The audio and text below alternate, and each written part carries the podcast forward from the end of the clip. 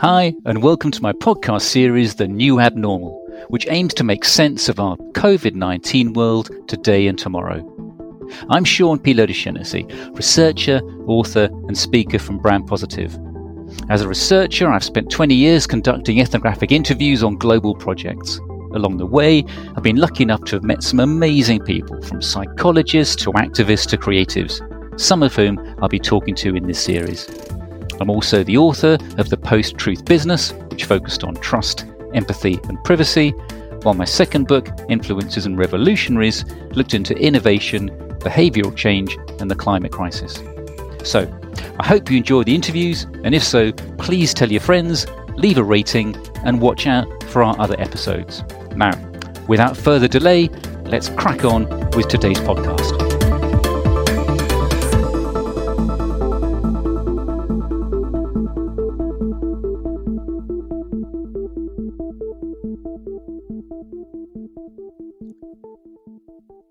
So today I'm really pleased to be joined by Richard Watson, who's currently the futurist in residence at the Entrepreneur Centre at the Judge School, Cambridge University. Uh, he's a London based futurist who helps organisations to think, especially about emerging opportunities and risks. Particular interests include emerging technologies, artificial intelligence, robotics, education, energy, and water. Richard has written five books on social trends and the impact of technology, and has given over 300 talks to various organizations throughout the world. He's the author of five books about various aspects of the future, including one about the scenario process. He's been a blogger on innovation for Fast Company magazine and has written for the Copenhagen Institute for Future Studies and McKinsey and Company. He's also a visiting lecturer at both Imperial College Business School and London Business School, co founder of Thinking Allowed, a 24 hour retreat designed to reinvigorate the quality of discourse and debate for leadership teams, and one of the people behind Sci Fi Nights at the Royal College of Art. Back in the day, he did his uh, PPE at the University of York. So, Richard, hi, and uh, how are you? Hi, Sean. Yeah, I'm good, thank you. Not bad at all. Very good indeed. So we're just saying how um, uh, you're rather regretting not being in sunny Australia, but instead you're currently based in a gloomy, chilly UK. Um, but just going back to um, in terms of talking us through the windy road that got you to where you are now. Go on then. So uh, there you were doing your PPE back at University of York, um, and uh, so talk us through what happened next. Uh, well, I worked in marketing for a while. Um, I ended up uh, setting up a sort of headhunting business within the design industry. Uh, then set up a innovation agency before such things even existed, really, which is probably why that didn't work. Um, and um, eventually ended up in Australia with absolutely nothing to do in the when was that about 2002 and set up a sort of, I suppose, I mean, calling it a publishing company is a little bit grand. I, I, I set up something called Brainfruit, which was a quarterly review of, of ideas and innovations from around the world. And it, it looked a bit like a telephone directory, and it, it, was sort of sold to the creative industries, I suppose you might call them, sort of advertising agencies, PR companies, design companies, uh, architects, those sort of people. Yeah. Um, and people loved it, but it was a commercial disaster. I mean, it cost a fortune to produce, it cost a fortune to distribute, and they kept going missing, which was lovely on one sense. People kept nicking it, but not so great in, in some other ways. Um, yeah. And that eventually uh, was transferred to a sort of online version, which became What's Next, which I guess ran for about 10 years or something. And out of the blue, I got an email asking if I'd like to write a book about the future. And I, I think that was because I was originally writing about innovation. And mm. I mean, some people are interested in that, but not that many. I, I, I guess it's a little bit scary on some levels. Um, uh, so I started writing about trends, which people seem to be more interested in. It's more of a sort of a, a defensive play, I suppose, if if anything. And then mm. I hmm. started speculating about what was driving the trend. I mean, what what was the sort of the bedrock? Where was it coming from? And also started late, late you know, uh, lately, lately, my English.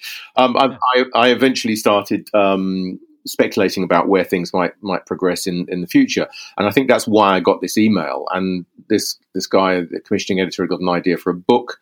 Um, I said sure. He asked me to write a sample chapter, which I did. He sent it back saying this is quite possibly the worst thing I've ever read like Fantastic. yeah, it was As really encouraging. Um, it, it, he said it sounds like a, a sort of business report. Have, you know, have you heard of narrative? Go away and do it again. So I went away and did it again, and he, he liked it this time. So I wrote this book, Future Files, back in 2006, and I, I, vividly remember half of it was written in six weeks, and the other half in six months, and I can't quite remember which half was half. Um, and, I must say, I actually have a copy of it on my desk as we speak, and um, it's quite good now because I mean, it came out in 2007, so I'm somewhat accountable because of you know I said certain things back then. And yeah, I, did, I did very well with that because uh, largely because of luck. I there hadn't been a book about the distant future, ironically, for a very, very long time. And mm. I think people be becoming a little bit thirsty for one. And then I said a few things which came true rather quickly. Not that I was really in the business of predicting, but I did say some things, most notably that I thought the global economy was going to crash because there was too much debt in certain places, which it promptly did. And um, that that did wonders for sales, and it ended up being published all over the place, sort of twenty four languages or something. I can't remember. And then I got asked to write some more, and I've slightly been doing that ever since. Um, mm. And that spawned talking. I bumped into somebody in a bar in Paris, which got me into scenario planning, which linked into the future quite well. And uh, then I came back to the UK in 2010 and have essentially carried on doing doing much the same thing. Although I'm I'm more sort of embedded into business schools than than before. Yeah, yeah. Now, I know you mentioned uh, in terms of uh, that first book, Future Files: A History of the Next 50 Years, uh, published by Scribe. As you mentioned in there, you know, predictions a dangerous game, and and as you quote on your site, the old Woody Allen quote, you know, I've seen the future, and it's very much like the present, only longer. Um, but from the point of view of scenario planning, for those who aren't familiar with it, and I know um, you again mentioned the site that you're actually introduced to it by Napier Collyns, one of the founders of, uh, of uh, GBN. Um, so perhaps just talk us through scenario planning and what GBN were really um, about then, and then the sort of things that you've been doing, for instance, with uh, those like Shell. Well, G- GBN actually came out of Shell. They, they came out of the scenarios team in Shell, which has been going, I think, well, it's 50 years old a few years ago. I think late 50s or something. Um, and scenario planning essentially comes out of military wargaming and battle planning, and it's got a history that goes back at least 100 years. And you could arguably point to some, some Indian things back in the 1700s. And the, you know, the general idea is you, you have a couple of plans up your sleeve. So you're expecting the enemy to you know, come over the hill, but what if they don't? You know, what if it rains and your artillery gets stuck in the mud? You know, what are your contingencies there?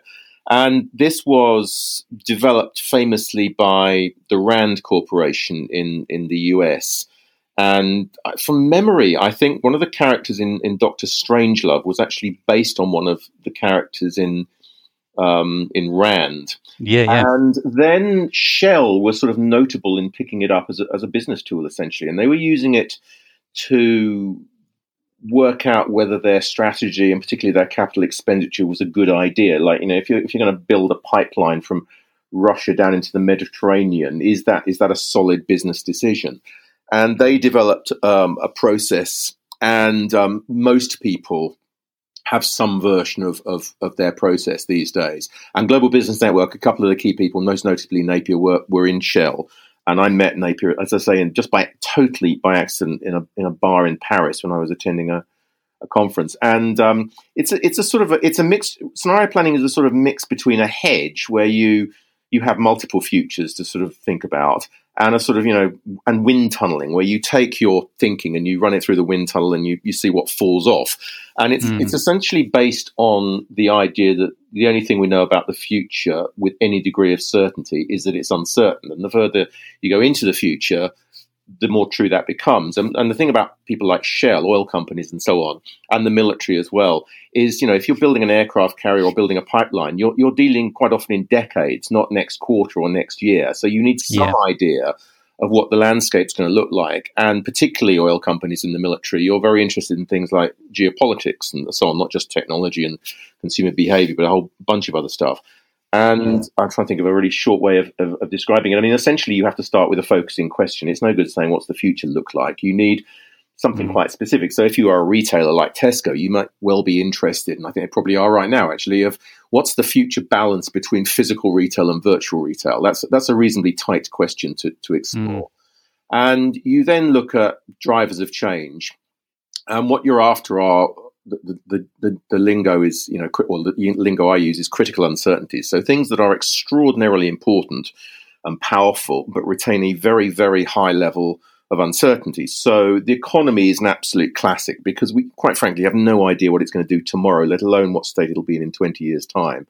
Yeah. Um, and you, you get a couple of these critical uncertainties that are I- ideally orthogonal. They're, they're unrelated, although these days that's hard to do. I mean, in, in a perfect world, you might have one supply axis and one demand axis, and you clash these things. So I, I did some stuff recently for um, globalization post pandemic, and one axis was uh, not axis, sorry, one one axis was profit versus principle, and that's around yeah. the operating model of, of capitalism, if you like, the business model. Is is it all about money, or is there, is there a sort of an ethical element to it? And the other one we were using was chaos versus control, and that was referring to natural systems, climate change, but also things like biodiversity, and and also the human reaction to that chaos and control. Is the human reaction to chaos controlled, or is it itself chaotic? And when you mm. sort of clash those two drivers, those two axes, um, if you're doing a two by two version, and there are other ways of doing it, you get four completely different worlds pop out, which you then um, you build on them you build scenario worlds and you, you have sort of you know you, you talk uh, about what the key characteristics are and, and so on and so forth and you can backfill to the the present as well. I mean that's not the only way of doing it. I mean another way of doing is you you you just start writing about the expected future in five or ten years time and then you might do a version that's better than expected and then you might do a version that's worse than expected. Um, yeah. and it's not about getting getting it absolutely right. It's a way of uh, revealing official futures within organizations, those futures that aren't questioned largely because they come from the top. It's a way of revealing assumptions that perhaps you don't know you, are making. Um, and as I say, it's a, it's a bit of a hedge. It's not about picking one scenario. It's a, it's about keeping an eye on all of them and, and adjusting as necessary. Although there is a very interesting offshoot of, of traditional scenario planning, which I'm very fond of, which is called preferred futures. And the idea there is rather than wasting your time trying to work out what's going to happen, you, you spend your time debating what you want to happen and then you start building it, which is very much the sort of the Silicon Valley mindset. Um, you know, this, this is the sort of vision I've got. We're gonna we're gonna build it now. Come with me on yeah. this journey. Um, yeah. and, and sort of visionary um, CEOs, I suppose, by default use preferred futures. They have a vision of how the world is going to be or should be, and then they start creating that, which is not a bad way of dealing with things. Mm. And, and is that perhaps that, that latter one in terms of um, a, a, preferred version and going for it? Uh, does that lead them to, the issue of you know um, launching in beta and then just improving uh, as they go rather than trying to uh, build a perfect version that, yeah, I mean, you can't, out, you, know. you can't build a perfect world but you you can start off in the right direction and, and, and, and adjust as necessary you're going to get you know it's a bit like going sailing or something you know you've got a plan of where you're going and you've probably got a map and a compass and then all mm. of a hmm. sudden the wind comes out of nowhere and knocks you sideways and you've got to sort of make it up on the go a bit yeah yeah yeah Okay, yeah, you mentioned um, in terms of uh, sort of uh, post-pandemic futures. So, uh, was watching earlier on the um, I think you something you put up on Vimeo recently, the excellent piece about uh, uh, uh, a potential um, uh, corona chronology. So perhaps just uh, talk us through um, that. So um, when you go from you know the great fear right through to uh, the great rebirth. Sure. Um, well, I, I, was I'm sort of reasonably well known for sort of doing visualizations of the future, doing sort of roadmaps, if you like. Um, and I was early lockdown or lockdown lockdown 1.0 whatever you want to call it i was yeah, yeah. toying with the idea of doing some kind of map and it just wasn't working and I, I ended up just sort of literally in the office wall because I didn't have a big enough whiteboard or anything. I, I, just stuck something up that had I can't remember what the axes were. Um, there was there was time against. Um, I've just got time. time against something. It's actually a long time ago now, and I was just sort of scribbling away and I was also inspired by that that um, video, The Great Realization, and a few other people that were, were talking about things. And yeah, I, yeah. I, just did these sort of thought bubbles, which somebody then said looked more like clouds, so I drew them as clouds. And it's mm. it's just where I thought back in March the world, or particularly the UK, might be going. And it's it's deeply flawed in that it's linear. You know, that's the mistake mm. everybody makes that, about the future is they just take present conditions and they project them forward. There's no feedback loops, counter trends, wild cards, black swans, what have you but yeah. You know, it's it's still something you can do. And um, I had a sort of uh, second wave in there. I had a sort of great retreat followed by a great blaming. I think we've had the great retreat slightly. Um, well, I'm not sure anyone's yeah. taking any notice anymore, actually. Um, but we haven't quite got to the great blaming yet, although I think that's going to come because people are going to find out there were problems with the data and hence the models. And yeah. that, that is a preferred future because it has a great rebirth at, at the end. Um, mm. And I was back in March. I actually genuinely thought that there's a very strong possibility of of people reinventing everything, including their own lives, because people had had time for the first time to to stop and really think about where they were going. And it's that sort of classic thing that you know, in, in the face of death, you think about your life and whether it's well lived. Quite yeah. philosophical question, really.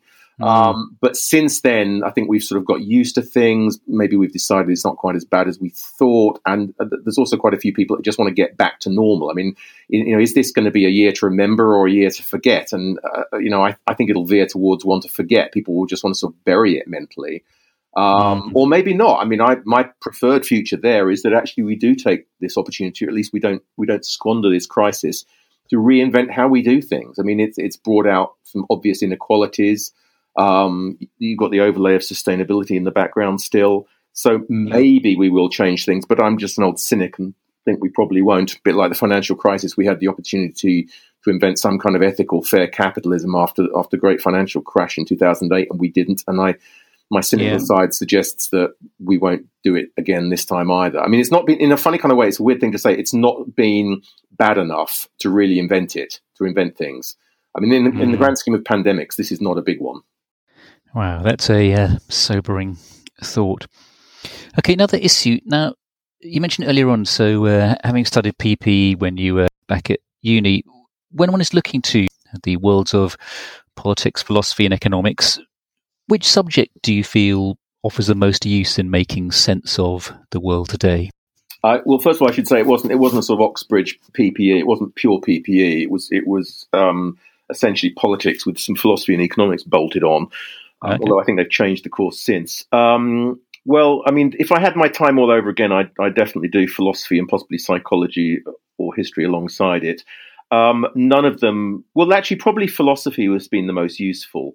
Um, mm. Although I would maintain that I, I learned more um, working as a dishwasher in a local bistro for three years than I ever learned at university. And it also told me more about politics and economics, ironically, as well. okay, then. So, um, just talk us through a couple of, of the books because I know you mentioned the, um, the, the first one sort of uh, straight away, but in terms of, I mean, one of my favorites certainly I thought was fantastic was Digital versus Human, which I did note, by the way, was a title and uh, and an approach which then seemed to be stolen by just about everyone else out there. I saw a mass of titles coming out after yours. Um, so A, does that annoy you? And B, um, yeah, what well, else have you? There's a very similar book by Gerd Leonhard in Switzerland, um, which is um, Human versus Technology or something, but um, I'm not upset about that because I stole it myself. There was a really good article by Gillian Tett in the Financial Times magazine years ago, and I thought, look, that absolutely nails it. So I think I did actually write to her saying, I, I hope you don't mind, but I never got a response, so I assume she didn't. Um, you know, it's funny that, I mean, the books, I, my, my response is almost, oh, do you really want to talk about those? I mean, first of all, I don't read them after I've written them, so I can barely remember what's in most of them. Um, and secondly, I just don't really like talking about them. I mean, the, the most recent one, Digital versus Human, uh, is probably my favorite. Um, yeah. I mean, I think some people say that the first one was the best one. Um, I maybe, um, but I'm very fond of digital versus human, and it gets quite philosophical, and there's quite a lot of sci-fi references in there, and it's I think it's been quite timely, quite frankly. Um, mm. Not, I mean, I have to say, just j- jumping in. I mean, as you mentioned, you know, in it, you know, uh, you know, current situation uh, put aside, or perhaps taken totally into account, on most measures that matter, we've never had it so good. Yet, spreading across the world, there's a crisis of confidence in progress. I think that's very true in, in large parts of the world, particularly in, in the West. I don't think that's necessarily true in China, um, places like that, but I think it's it's it's definitely true in the UK, a lot of Europe, certainly certainly um, the US. Um, I mean, I'm kind of fond of that book. It's got a good opening and a, and a good a good finish, and it, as I say, it's it's sort of timely and it gets into the ethics of technology and particularly the ethics of AI and, and robotics. So I'm I'm quite, but I, again, I haven't I've actually I haven't read it for four years, so I struggle sometimes to remember what I've even written. Um, I mean, whether there's another one, I don't know. I mean, I've, I had problems with that book because it's a bit like the future is, you know, the future is now, as they say. Everything's accelerated, and there were certain things mm. I put mm. in there that I thought were really original and provocative that I had to take out before I finished the book because they'd actually happened. Um, and that's that's an increasing problem. The only way of getting around that really is is to start writing science fiction. Quite frankly. Mm. Um, so go on then on that point. Uh, then, so your uh, inspiration, where do you look? Actually, I was just going to say, actually, interesting that the Digital versus Human is the only book I've written that hasn't got a major reference to a pandemic. I don't know whether that's oh, a right. bad thing. The rest have all featured pandemics quite quite solidly. Um, where do I go for inspiration? Um, I used to read a lot of newspapers and magazines. I don't don't do that so much anymore. In fact, I've I've stopped reading daily newspapers altogether. Um, I, the only things I read these days are the weekend FT and, and the weekend New York Times, and I, I, tend to read them on paper when they're quite old, when I've got a slightly calmer mindset. Somebody called mm-hmm. it retrospective reading, which I quite like. Um, I like I like sort of journals and periodicals more. Um, I mean, and, and, and or monthly magazines. I mean, I still like the Economist, New Scientist. Um, occasionally read MIT Tech Review, Foreign Affairs, but uh, books I I like books the best, but I struggle to read them because you know if you write them, you, your head's so full of what you're writing. To to then pick yeah. up a book, I find that extraordinarily difficult, and it takes me a very very long time to read books. And I've got an enormous pile by by my bed. Um, otherwise, uh, talking to people, including strangers, trying to cultivate a sort of diverse network, which includes people that fundamentally disagree with everything you believe. Um, yeah. I've tried finding odd people, but they generally are so odd that it doesn't really work. I've also tried mm. random, picking up random magazines in airports and train stations, and that's hasn't really worked. Although Foreign Affairs came out of doing that. Um, yeah. I'm actually, I think what I'm really into at the moment is is TLS Times Literary Supplement. That was oh, yeah. a really good summary of what's being written about. Um, and the London Review of Books and, and the New York Review of Books are, are, similar, but that's that's been a real hit over lockdown. Actually, I'm I'm really happy about reading that. Um, a few things online, but but not a lot. I like brain pickings, but I've kind of kind of moved away from there partly because of the just the sheer quantity of them, and also I yeah. find it difficult to read anything of substance on a screen. Uh, for me, mm. it has to be on paper. Yeah, yeah, yeah. Okay, so but looking to the uh, future, rather a prescient point uh, for yourself. So, uh, so what's coming up then? what's coming up? Damned if I know. Yeah, in terms of in terms of the next half hour for you, but uh, well, uh, I know. So I can say I know at the moment, obviously, that um, you've uh, is, you've recently um, uh, become the futurist in residence yeah, at uh, Cambridge. Are you, talk, are, we, are we talking what's coming up generally in the world, or for me personally? No, no, for for you personally. So in terms of uh, you know, let's say short to medium term plans in the uh, world of uh, the well world of I, say I'm doing I'm doing part time at, at, the Judge School at Cambridge. At the moment, I can't physically get into the place because you, you, only students are allowed in. So I'm working out of one of the, the science parks on the outside of, of Cambridge. I'm doing some work with them, looking actually non futures related. Really, one is looking at the entrepreneurial mind and and states and traits. The other is um, doing some rather fun work plotting Nobel Prize winners since 1904. Uh, oh yeah. The the the obvious thing to do there is to stretch it beyond 2020. So you know what a Nobel Prize is going to be awarded for in 10 or 20 years' time. So there mm. is a futures element there. I'm supposed to be rewriting a book. Um, rather or rather ironically, I finished a book a week or two before lockdown called "You Are Not Busy." And the first, don't laugh, the first half was challenging how p- busy people really are using time diary numbers and so on. And quite genuinely, most people are not as busy as they think they are. And the other half of the book was about the benefits of not being busy, of, of doing certain things quite slowly, of doing nothing, of larking around. And, you know, of course, the minute the lockdown came, the only people in this country that were busy were members of the NHS, the odd lawyer, um, some teachers. Actually, even teachers weren't very busy early on, were they? Um, so the whole thing sort of has been put on ice. So I'm just toying with the idea of whether to rewrite that with a sort of pandemic introduction or a pandemic slant. And that was interesting from that perspective because you know people genuinely weren't very busy. They had an awful lot of time on their hands for a month or so, and it did change people's minds. I think quite a bit. Yeah, yeah, it's interesting. I mean, certainly. Uh, uh, title I'm a great fan of, The Mighty Idler. Um, and uh, obviously, Tom oh, has been uh, uh, on this series, uh, the, the, great champions of uh, slowing down and well, considering. One of the things I've discovered, and I didn't realize this, if, if you look at a lot of notable historical figures, how little work they did. I mean, they're incredibly famous for everything from scientific discovery to music to art or even business. And actually, if you go back a hundred years or so, you know, the typical day started quite early. It started at sort of eight o'clock, nine o'clock until lunchtime. They had a decent lunch. Um, they went for a walk, often quite a long one. Darwin was rather famous for this, so was Einstein. Um, and then they came back and, and, essentially did a little bit of correspondence and then dicked around or fell asleep. You know, it was a four hour day. Never mind the four day week. This was a four hour day. And they were supremely productive. The four hour day, it is the future. Let us uh, hope for that. But um, okay, then it, it does seem that the world of forecasting or future thinking seems to be one that has been absolutely inundated with pretenders to the throne over the last few years. It seemed to be fairly sort of, uh, you know, futurists were fairly sparse on the ground uh, back end of the 90s, and now uh, you certainly can't walk through uh, Williamsburg, um, uh, or certainly when one's allowed to do so, uh, Williamsburg or Shoreditch or certain bits of Tokyo without tripping over a futurist. So, what about the um, should we say, your viewpoint on the solidity of that world in terms of the amount of practitioners out there? I mean, mentioned earlier on, looking to perhaps mention people like the great Gillian Tett, um, uh, a very, very sharp thinking person that always seems to have an eye on where things are going. But yeah, when you look at the, if you like, should we say, the, the agency uh, uh, industry that is all about futurism, how seriously uh, do you take it? Um, well, I suppose the question, of course, there is did any futurists see that happening? Um, mm. I, I, think it's, and the same would be true of scenario planning. I think these things come in waves, the, the sort of mm. fashions mm. for these things. Um, there is a little bit of a thirst, I suppose, um, because it's become so complex and uh, fundamentally uncertain and volatile, the old VUCA. Um, yeah, yeah. There's a, that people are people are trying to sort of do a bit of sense making, sort of try and establish patterns even when there aren't any, and trying to sort of. I mean, the, the, the human desire to see what's over the hill and around the corner goes back a very very long way.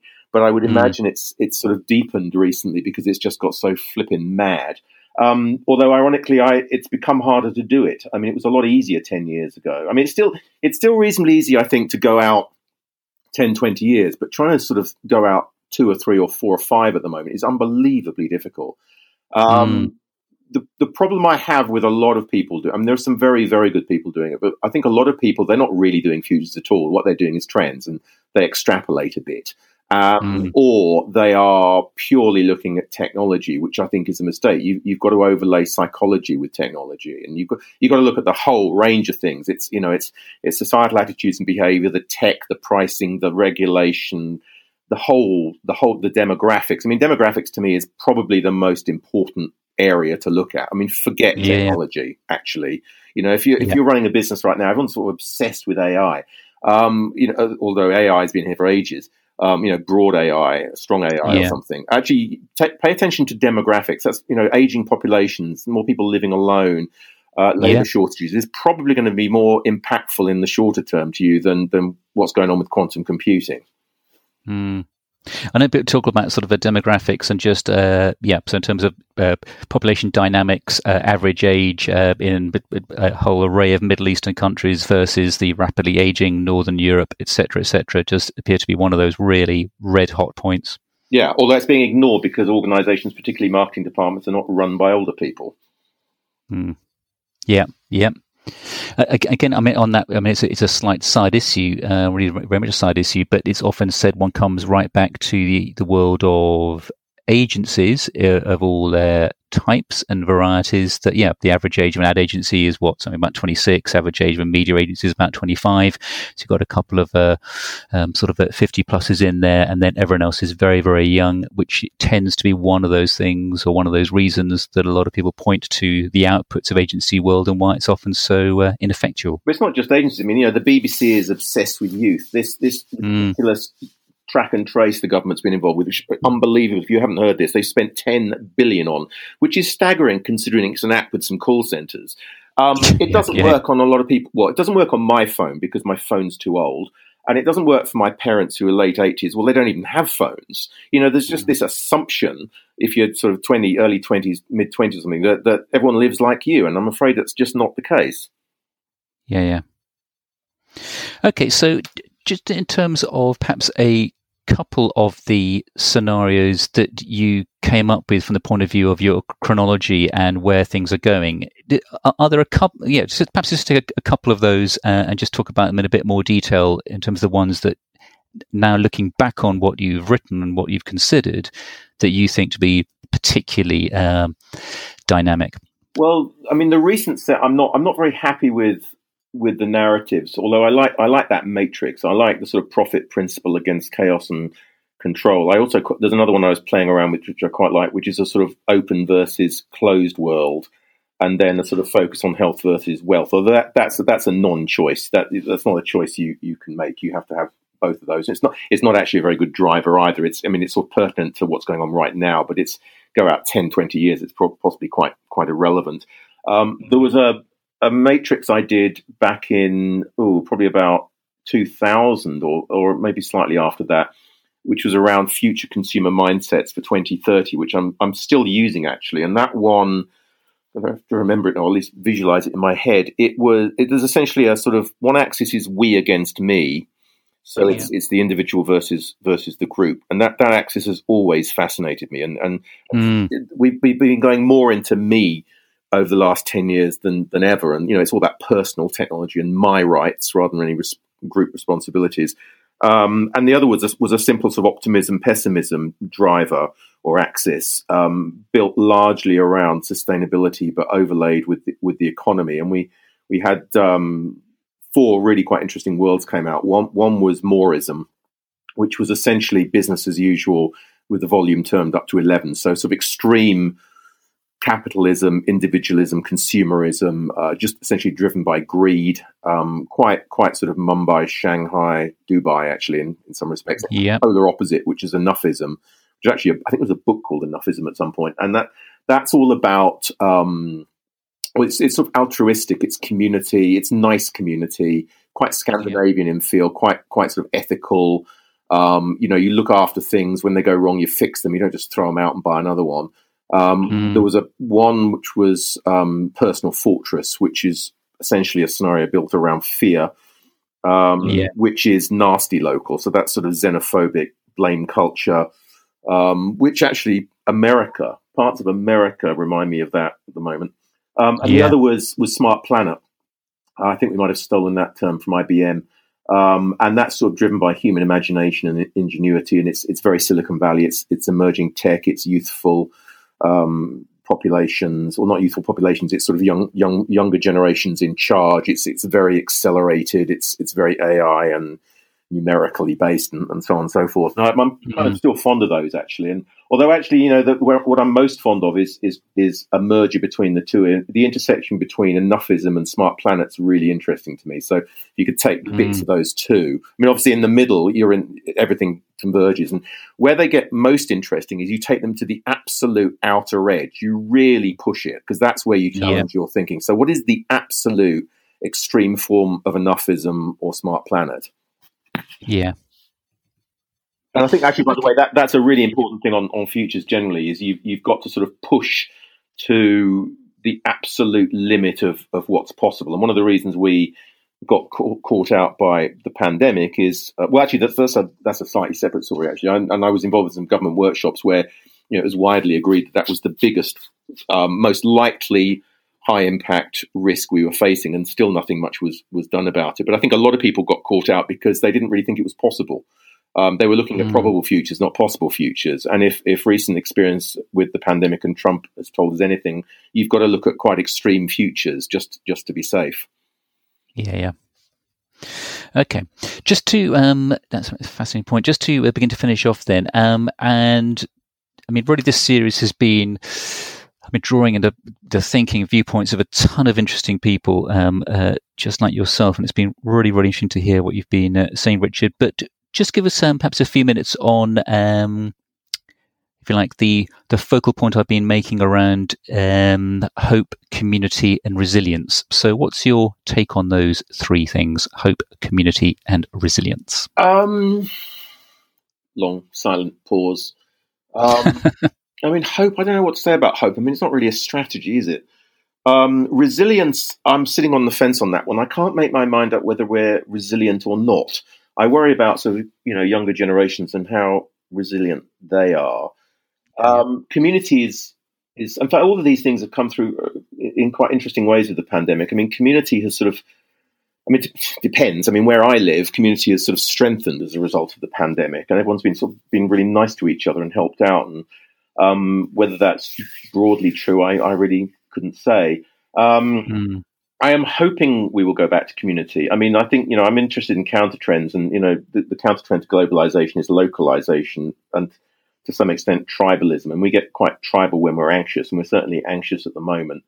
Um, yeah. So I'm I'm hopeful about community. I'm also hopeful about.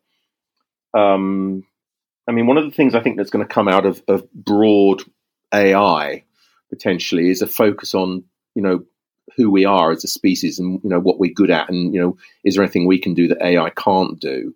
So mm. I, I, think you know almost the opposite of what a lot of people think, and, and, you know all the people are expecting this sort of shiny digital future with with AI and data analytics and God knows what. I mean, yeah, that's all true, but I also think it's there's going to be such a focus on on sort of you know on humanity and humans. I mean, it's interesting. There's a brand by Bathing Ape called um, Human Made, I think it's called, which is kind of yeah, interesting. Yeah. And Burton Snowboards have got a brand called Analog, and I'm thinking this is. I mean, I'm reading a book at the moment called Revenge of the Analog. Um, oh, this is quite interesting. Um, and the other thing that's going to come out of all this sort of AI stuff, I think, is is more of a focus on EQ rather than IQ um, and hope. I'm yeah. hoping empathy and compassion, but certainly, you know, you, you, machines are no good at leading and inspiring. I, I would argue. Um, you know, that's best done by people, and even management. I think is best done by by people. Putting aside the fact that algorithms are hiring and firing, um, and to be a really good leader, I mean, first of all, you have you have to have a vision of where you're heading. And the other thing is, you need empathy and compassion, and you need to be able to listen to people which is is something we've sort of lost a bit. I mean, we're all on sort of broadcast, not receive. Um, mm. And the ability to actually just sit down and listen to people, um, I think, is is is absolutely critical to, to leadership going forward. Um, and also this point about community. You know, the, the, what is the purpose of an organization beyond merely making money?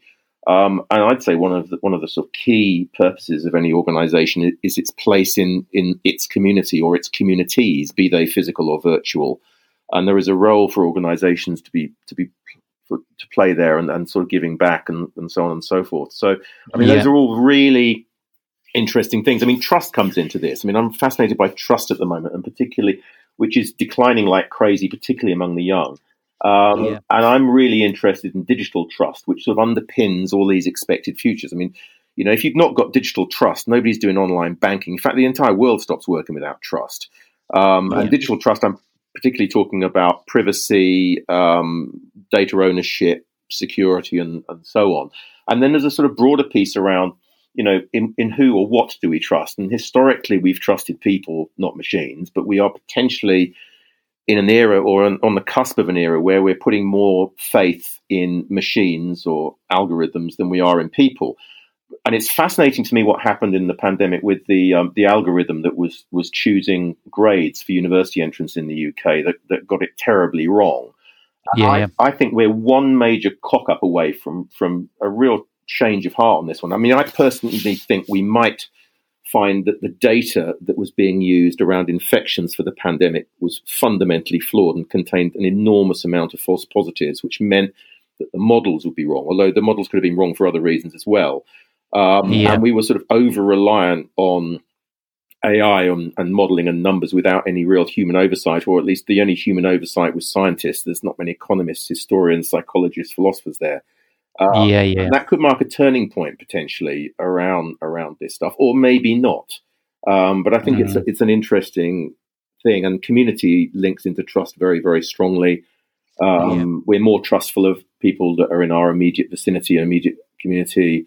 Um, you know, if you live in a giant city where you never see anyone twice, it, it, it acts in a slightly um, a different way. So yeah, I think that's a sort of interesting interesting one to watch. Trust.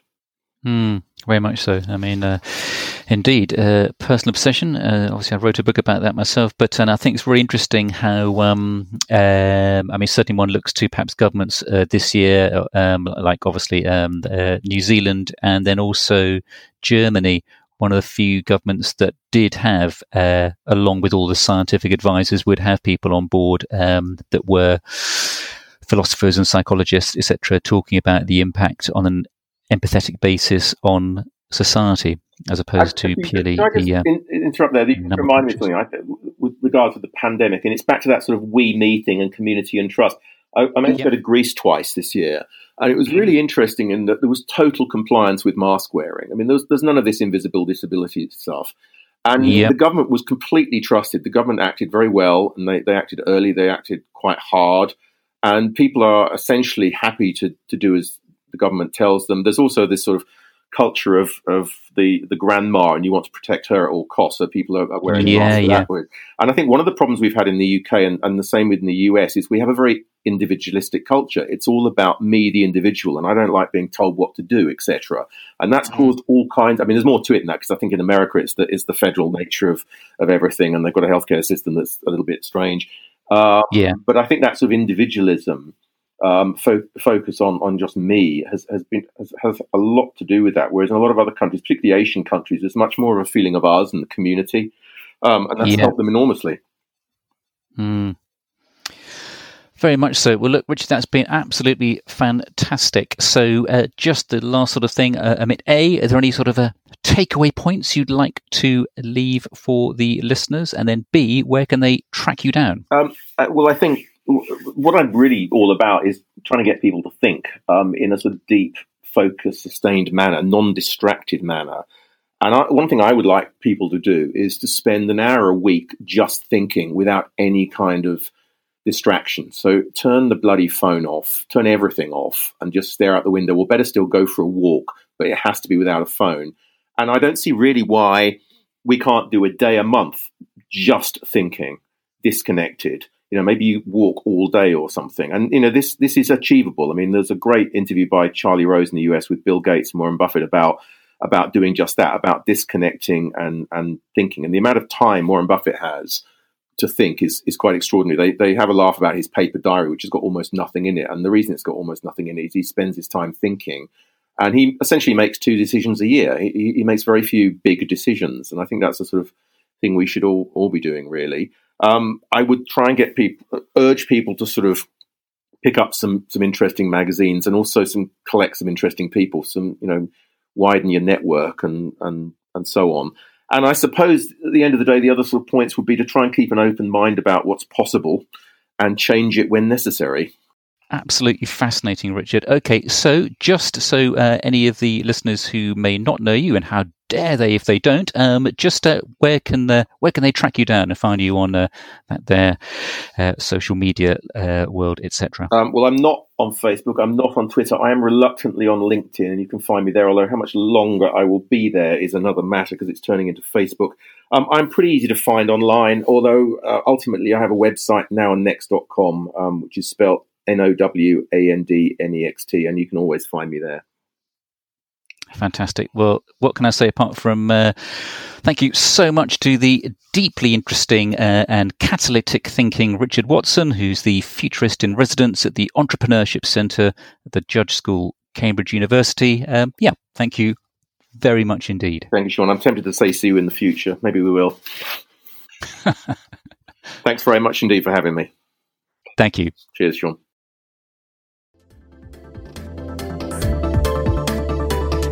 Thanks for listening to the New Abnormal podcast. We hope you enjoyed it. Please leave a rating, tell your friends, and until next time, goodbye.